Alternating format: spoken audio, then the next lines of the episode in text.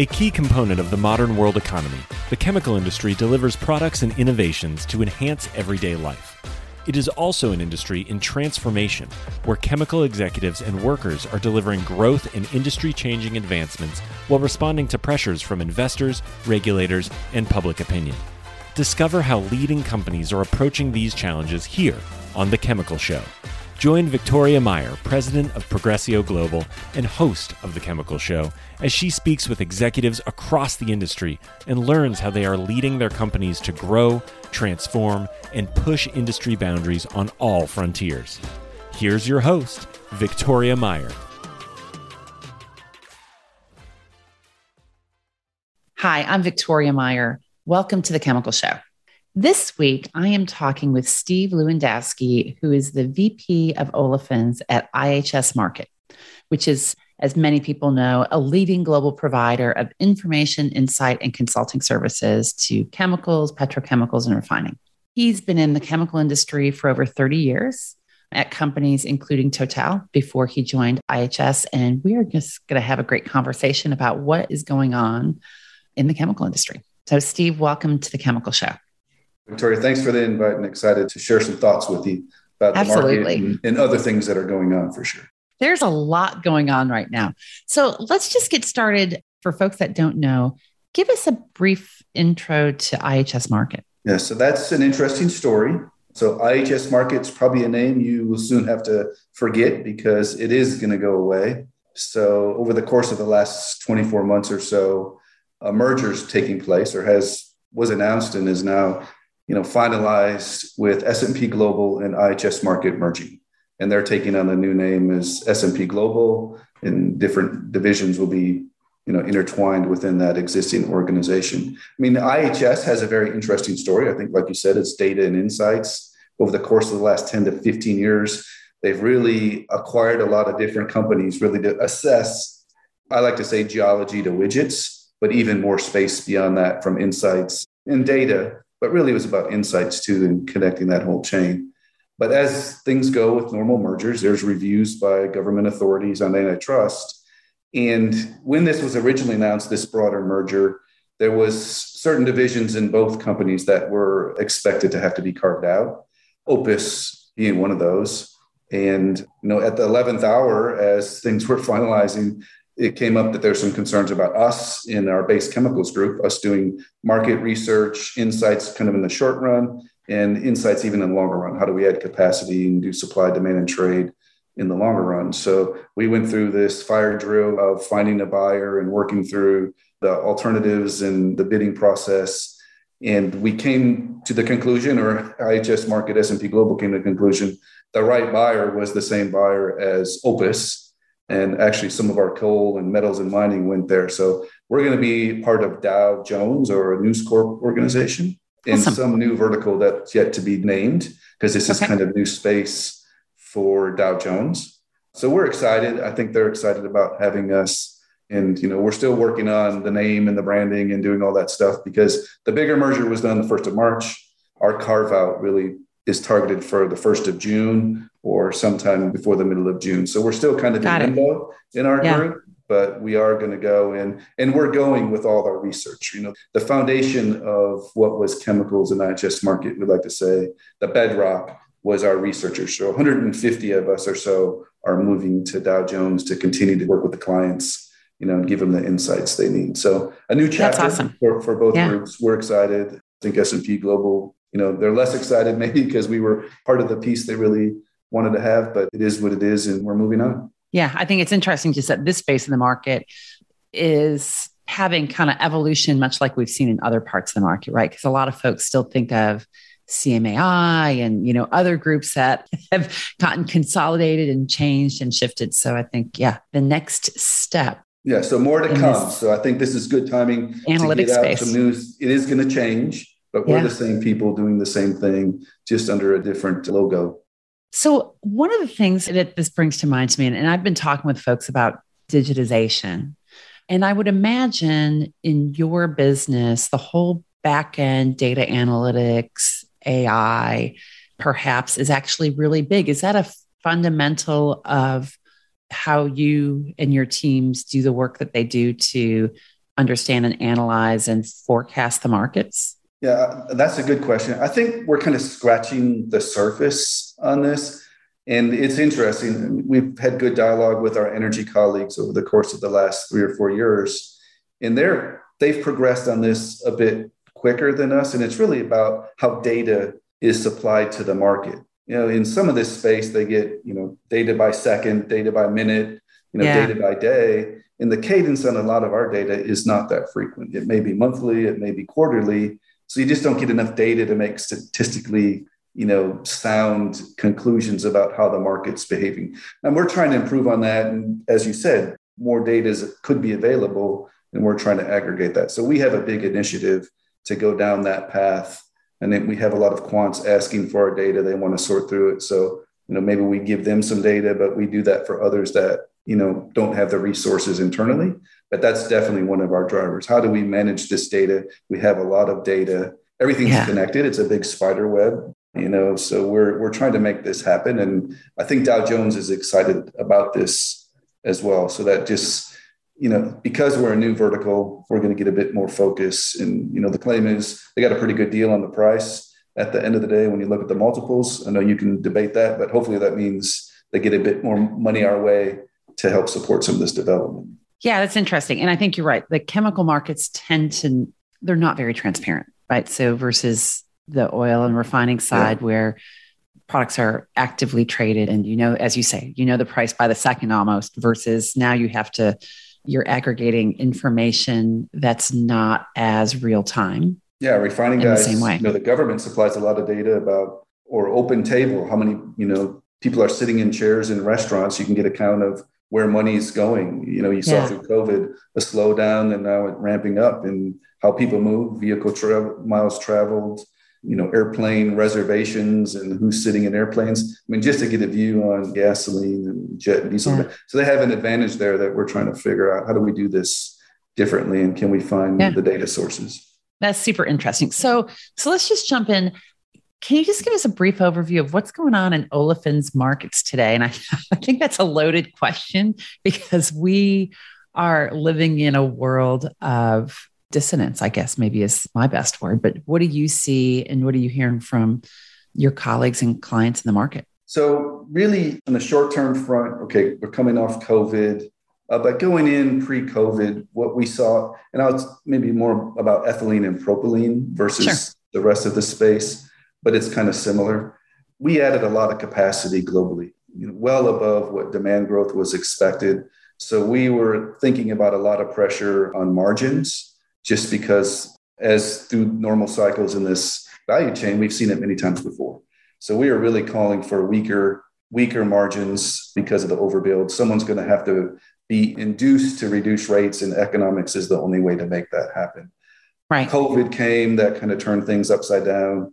Now we have a conflict between, you know, in Ukraine with Russia, and it's really causing dislocations, you know, on a lot of fronts. So in fact, margins are really weak in Asia, really weak in Europe because oil went up, feedstocks went up, and the products just couldn't keep pace. And there's a lot of concern about recession and stagflation and recession. So, you know, we're just watching really the, the consumer behavior and their interest. But North America, because we have this, you know, feed called ethane and NGLs propane, they didn't really rise with oil because we are kind of an island unto ourselves because we can't clear all that product. So our advantage has returned right today. Got it. So the advantage we like saw in early 2010s exactly is so back. If you can run, you're really happy in North America because the margins are great, which is a problem because they can't run because we have a logistics issue. So we don't have containers where that we need them. COVID is causing issues in Asia with workers and lockdowns in different ports and regions. And that's really causing problems for North America. We can't run as hard as we want even though we have strong margins, just because we can't get rid of the stuff we can make. So good margins, but you know, there's a lot of upside if they can solve this logistics problem. So I think one of the things I'm not sure. There's so many things to unpack here. Let's figure out what we what we want to tackle first. And maybe it's just this whole view of the regionalism, right? So it seems like in many ways pre-COVID we were perhaps moving to more harmonized pricing, supply, demand, et cetera, globally, right? Because supply chains were moving effectively. And when you get to the comparison prices, it seemed like, you know, products were fungible across boundaries. That doesn't seem to be the case today, right? So you've referenced this. Margins in North America are really strong. Asia's really weak. I've been reading some stuff over the last couple of days. The news that's coming out is almost grim, I would yeah, say, yeah. in terms of just what how thin the margins are, how low operating rates are, some of the challenges that are taking place. And then, of course, Europe has a variety of impacts, not least of which is the Russia Ukraine conflict and the results of that. So, are you seeing a shift to more regional markets? And is that going to be short term or long term? Yeah, that's a, a, good question. And I learned from a, an old operator when I had a plant life. You know, statisticians, if you torture numbers long enough, they'll confess to anything.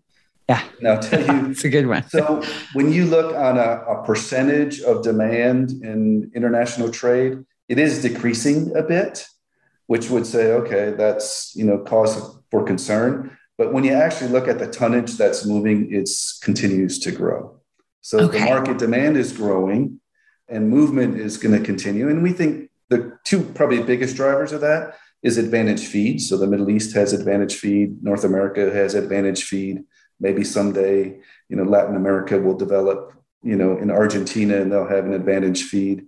We think that's a big driver to where you put steel on the ground and you can move then products to the rest of the world. We think yeah. that is going to happen. In Asia, they have a cost advantage just purely on investment cost.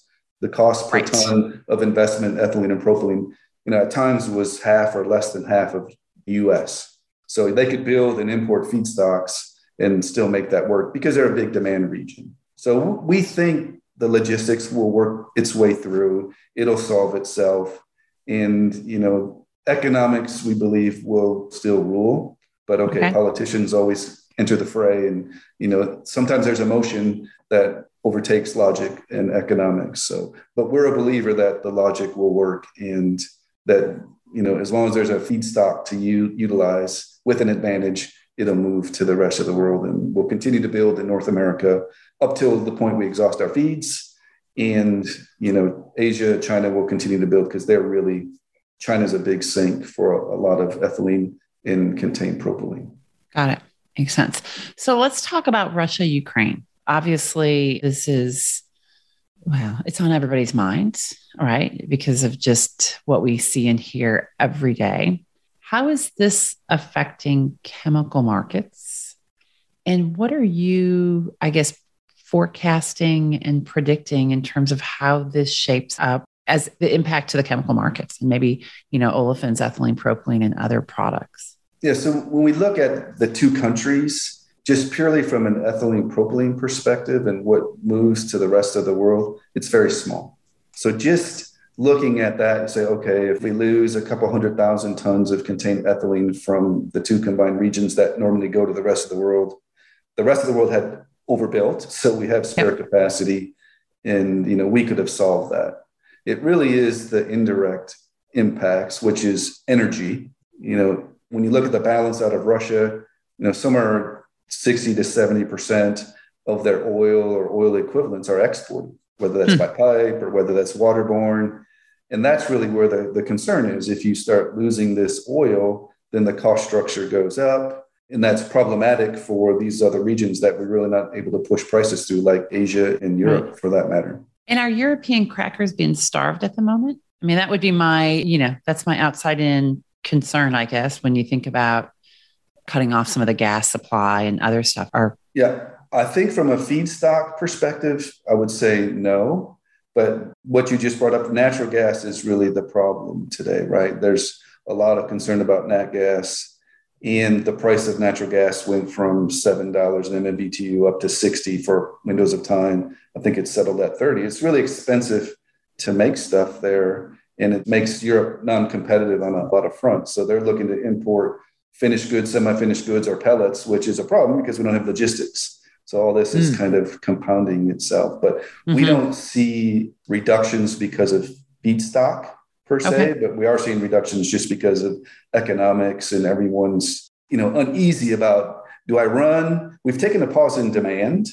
I think the consumers are a bit concerned because everything's going up. Prices are going up on energy, but also on food materials. So wheat right. and corn and other things coming out of Ukraine and Russia, they're big exporters. And that's causing some concern around the world. So this goes back to inflation. You don't have money to, you know, you're going to feed yourself and you're going to have to move around to go to work, but maybe you don't buy widgets made out of plastic, durable or non-durable goods. So that's kind of the concern in our demand outlook. Where is that going to play out as the consumer's a bit less comfortable? Yeah. I think seen you and heard you speak recently at Houston Chemical Association. And one of the things I wrote down from that time was about the impact on food, on agrochemicals, just on that whole sector as it relates both to individuals, but also just as we think about the impact on the chemical market. Can you address that in terms of how what you guys are seeing yeah, as an yeah. effect? So one thing I'm going to miss about not being IHS Markit is we had a great ag group too, and we actually have a routine call just to kind of go over all these different issues. It's not only ag, it's metals and minerals and palladium, but yeah, there's a lot of exports of corn, soy oil, wheat that we think there's probably inventory around the world that can cover maybe this cycle of it. But what we know is planting is season is now and you know you're kind of afraid to go in a tractor and plant a field if you know there's bombs flying over your head so that's a concern is that we're going to lose some planting and on top of that this region was a big producer of ammonia and urea which you okay. need to fertilize the crops and you know part of that goes down when you do the initial planting so even if they do plant some fields we think the productivity per acre of you know whatever you would assess is going to be a lot lower so the concern is, what are we going to do? You know, people are going to have to, countries are going to have to feed their people, and we're going to lose this flow. And how does that get managed? And, which, by definition, means prices are going to rise. And our guys did a great job. I saw something they showed yesterday is that, you know, we're going to feed people with grains and make breads. So where do you get rid of demand for these agricultural products? Well, it's not in fuels because that's all mandated. As long as people are driving, you got to use biofuels. You're going to feed people the only thing in the middle is feedstock ag products to go to you know beef industry pork industry and they're going to be the ones that lose the feed so hmm. you know their view is price of meats are going to go through the roof because you can't feed the livestock anymore right price and availability and then yeah. maybe just ties in with this you know then it goes out of the pocketbook of the consumer and then how do they goes back to what's going to happen to the demand for plastics. And you know it's all yeah so it all ties back to, to plastics and contained exactly. ethylene. So actually i'm going to ask you and i was going to break in earlier so you reference i think a couple times contained ethylene contained propylene.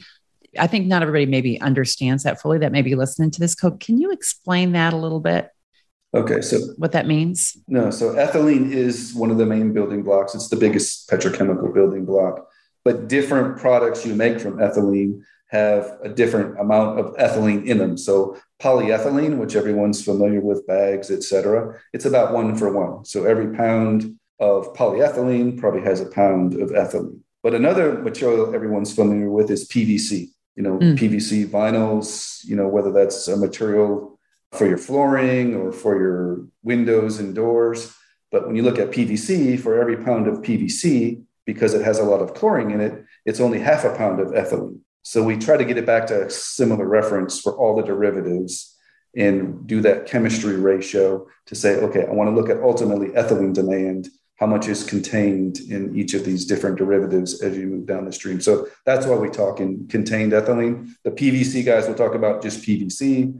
Polyethylene We'll talk just about polyethylene. You know, glycol folks will just talk about glycol, but we have to bring it all back to some common reference, which is contained mm-hmm. ethylene, contained propylene, contained benzene, what do you see as the impact? What are you guys predicting as the impact of circularity, advanced recycling, just this whole move? There are some very clear targets that have been set by large petrochemical, chemical and plastics producers, consumer products companies, et cetera, across the value chain about reducing the amount of virgin resin, more use of recycled material, recyclable material, et cetera. What effect do you see that having on the net ethylene demand? How do you guys, where do you even factor that in? Like, I don't even know how to plug that in actually as I think about what, you know, when you start doing your metrics and thinking about that.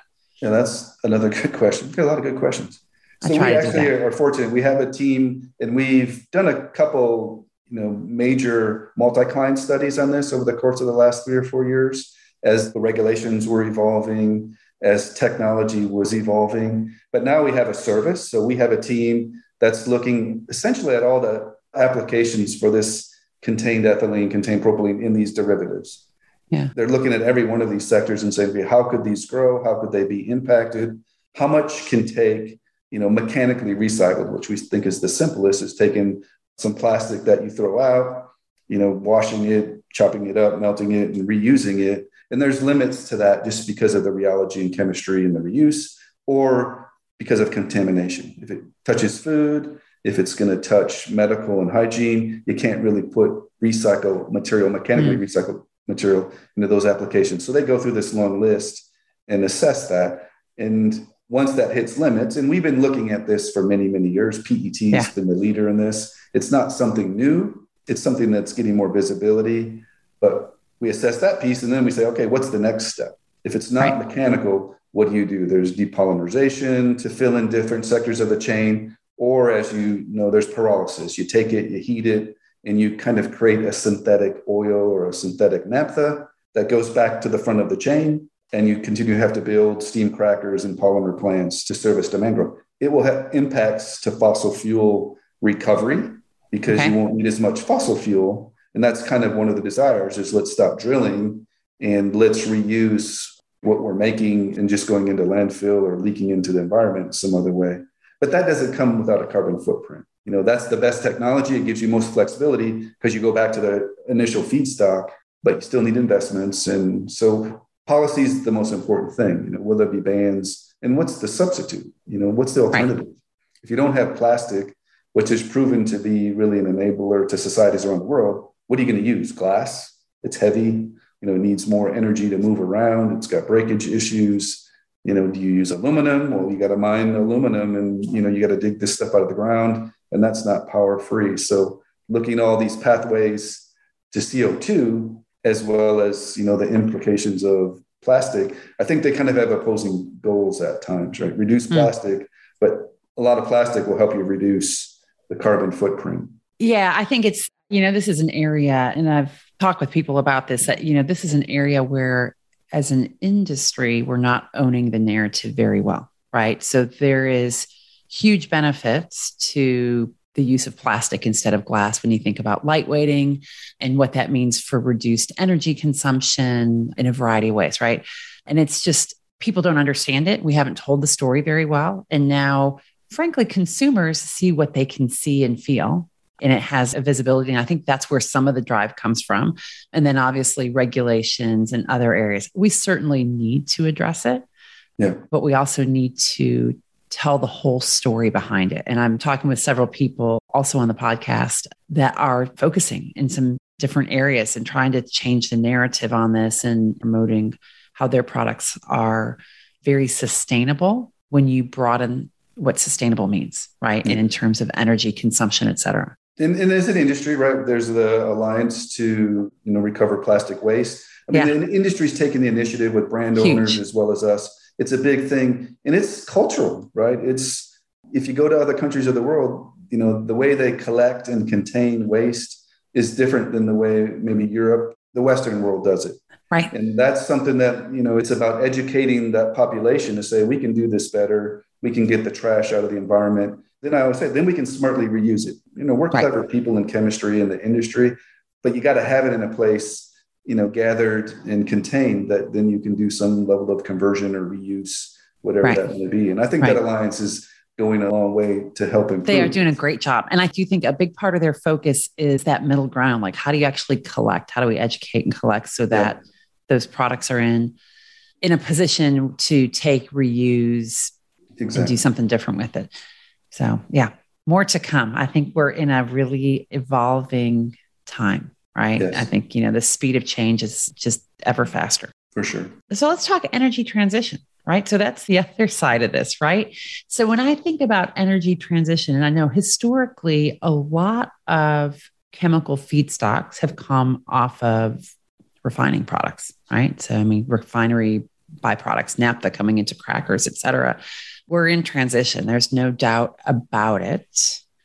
How does that energy transition affect the olefins markets, petrochemical markets, and just investments, et cetera, in that? So we just completed a major study on energy transition. So our refining colleagues in the petrochemicals to look at this interface. I mean, I've been a refiner, I've been a petchem guy, so I appreciate the challenges and the reasons we're we are where we're at and why we haven't moved further. I mean, you're exactly right. Everything petrochemicals, ethylene and propylene comes from either oil via naphtha or NGLs via oil and nat gas, you know, production kind of as a byproduct of that. Okay, a bit from coal in China, there's some of that chemistry. So this is a big concern depending on the paths that we take to net zero. I think we're learning now that it's harder to do than people really imagined. I mean, oil prices are high, demand is high. You just can't convert everything to some other source of power that's not fossil fuel based. And that's one of the challenges. So we've looked at many different profiles of what happens if we go faster than our base case. And our base case isn't that aggressive, but it's kind of aggressive. And the issue is the faster you go, and petrochemicals, because we are energy conserving kind of technology, there's a problem because we lose feedstocks. And you know, at the end of the day, we got to convert oil or gas to petrochemical. And if it's not coming as a co-product from a refinery that's normally making gasoline, jet fuel, and diesel that carries the refining economics, naphtha is a bit of an afterthought and they make it go away as long as yeah. the refining economics are good. In the future, it's almost naphtha on purpose. And once you hmm. go to naphtha on purpose, what do you have to do? You have to have prices that justify building or debottlenecking or retrofitting your existing refineries or build new ones kind of to fit the purpose. That means capital, but it also means that the naphtha price is going to have to carry that operations. And can it, which means yeah prices go up, which means the cost of plastics likely will go up relative to where it was historically. Again, is it, it depends just, all on the pace of transition. Is it just a cost impact? I mean, is there a concern about availability of feedstock as a result of the energy transition? Is that something that people that you guys are talking about or people that you work with are talking about? Yeah, I think there's a lot of oil in the ground and a lot of gas in the ground. So the worry isn't about that natural resource. And if we transition quicker to lower fossil fuel based energy and fuels, there's going to be a lot of oil still. Okay. So it's just a question of do we have the right oil of the right quality? Because oil is not oil, right? There's really heavy, heavy sour oil. There's really light, light sweet oil, and uh, everything in between. And it's really a question about which oil is available. You know, how do I mix and match these hydrogens and carbons to make the plastic I need? So I don't think it's about a resource but it is about how do I capture the carbon and take care of that piece of the equation and then continue to prove that plastics is the right solution. And then probably by definition, if oil demand drops, you know, the marginal oil that you have to recover is probably cheaper. Mm, okay, you okay. have less infrastructure because there's less things moving around, but it's going to be there and it's just going to be at a higher relative to cost versus oil than historically. That naphtha price is going to have to go up. Do you see that? Is that true across the world? right? So I sometimes feel like, and maybe this is just because I'm sitting here in the US, I feel like sometimes the big push on energy transition and carbon capture and greenhouse gas reductions, a huge amount of the effort and focus is in North America and Europe. And I hear, you know, and maybe less so elsewhere. And I don't know if that's just, you know, it's the bias because of where I sit. But do you see those impacts across the regions? I mean, I've heard recently that China's investing in something like 40 coal-fired coal-fired electricity generation plants. And yet, like in the UK, they've effectively banned coal as a source of energy. So, how do you see this playing out globally? Are there significant regional differences that we need to be aware of? I mean, I think the sector matters. So, okay. Point Source, which is a power plant that's using coal or nat gas. There's technologies to recover that CO2. You know, some are more efficient than others depending on the CO2 concentration, but we know how to do that. It's just about money. So that's quite possible. But mobility is way different, right? It's a mobile source. There's cars, trucks, airplanes moving around, which is much more difficult to capture that CO2. So, what is that transition? It means probably we need to do mobility first, and you can move it to power where you can capture it in power, and then you can do solar and nuclear and all these other alternatives for power gen, or you go to hydrogen, but hydrogen takes energy to make, it doesn't right. come free. So, I mean, I think that sector, you know, kind of has to go in that sequence. If you really think about petrochemicals, most of the petrochemicals, you know, you use some energy to make it, but at the end of the day, the carbons and hydrogens go into a landfill, right? It's a carbon sink. It's no mm. different than capturing CO2 out of a stack and sticking it in the ground. You know, it is a sink for plastic or for CO2, and it doesn't go back into the environment other than the leakage with waste, which we're trying to solve. So, in that regard, it's kind of a carbon sink. Huh. The world doesn't want to think about it that way, but that's no, the reality. Not at all. That's how the way the molecules work, right? So it kind of helps directionally to make that up. But our industry is clever, right? We we are already working to solve these problems on emissions in the processes themselves. Dow yeah. announced the big project in Alberta, Canada. You know, the Gulf Coast of the U.S. is looking at putting infrastructure in to move CO2 from producing sites to some place to sequester it. So, I mean, this is stuff we know how to do. It just mm. means cost, and yeah. you know, is the consumer willing to pay that cost for that convenience? That's what's to be determined. So, how does this affect regional cost competitiveness? I think it's going to be kind of the same drivers, right? You have a raw material that's cheap. And take, for instance, if oil demand drops and the US stops producing as much oil as we did, we're going to lose this other nice feedstock that we call ethane. Yeah. Right. And if we lose ethane and there's less ethane, our assets could be stranded because that's the only feed they can run which means the other regions may get a benefit because they can build on the heavier feeds and build to suit. Will we build, you know, crude oil to chemicals plants in the U.S. greenfield? And I'm, I don't know. I'm hard pressed to see that happening, yeah. but it, never say never, right? Yeah. It's something that could happen. Yeah, I mean, there's a lot of factors, and obviously regulations and regulations on oil production and gas production are part of the factor that influences as well which creates uncertainty for sure in the U.S. Right? People, Huge uncertainty. Are you going to drill? So, not drill? Are you going to build a new plant if the, you're not sure the new administration you're going to get every four years or every eight years is just going to change his view completely? I mean, that's the challenge. Yeah. So you talk to a lot of chemical companies. You know, what are their big questions and what are their approaches? And you know, I mean, if they, as when we think about this, is there a concern? Do you see a common focus? Where are their uncertainties that affect how they're operating their business, how they're investing in their future, et cetera. I think, as you noted earlier, you know, we're a bit behind on the circularity issue and plastic leakage, but I think they're ahead of the curve on CO2. Okay. And the fact that there's a consortia being developed by these companies on the Gulf Coast to build CO2 infrastructure, you know, goes a long way to tell you what yeah, they're thinking. Huge. Let's get ahead mm-hmm. of this. We know how to do it. Dow's building a plant are going to, you know, hopefully do FID and approve this plant and make this thing happen. So we know how to do it and they're happy to invest and say we're contributing. But they all are also saying, and I did the analysis once, you know, in a piece I wrote on the Dow, it is more steel. I mean, you need more plants mm. in the footprint. You need more, you know, parts of the plant that you're going to have to add, which means more capital, which means shareholders are going to want a return or they're not going to give you money. And by definition, if it costs you more, you need more margin to make that happen, or or maybe you don't build. Yeah. So you still see investment happening, pretty significant. Yeah. Well, yeah, we don't see a pause in plastics growth for all the things we said. It's an enabler. People are are realizing the alternatives are much much worse. Okay, let's push you to fix the things you can fix, and let's have the minimal leakage. But you know, yeah, we're going to still invest in petrochemicals, is our view. Interesting. All right, Steve. So we've touched on a number of things here, just in terms of general markets, what's the potential effect of Russia, Ukraine, energy transition, et cetera. What are some leading indicators? What should we be watching for over the next few months, over the rest of 2022, that are going to significantly or have the potential to significantly impact chemical markets? I think the duration of the conflict is one key.